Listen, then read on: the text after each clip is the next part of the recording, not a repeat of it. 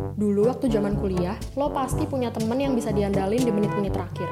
Orang yang di garda terdepan kalau ada soal yang lo nggak bisa jawab. Enak banget tuh kalau dia fast respon. Cuman, momen ngeselinnya adalah waktu lo minta tolong dia, Bentar lagi ada urusan cuy, tunggu sampai rumah. atau Oke, ntar ya cuy. dan sampai tengah malam gak ada kabar. Bayangin nggak ketika lo minta tolong sama Tuhan, terus Tuhan jawab, Sorry, lagi sibuk nih. Ntar ya. atau Maaf, lagi nggak available sekarang.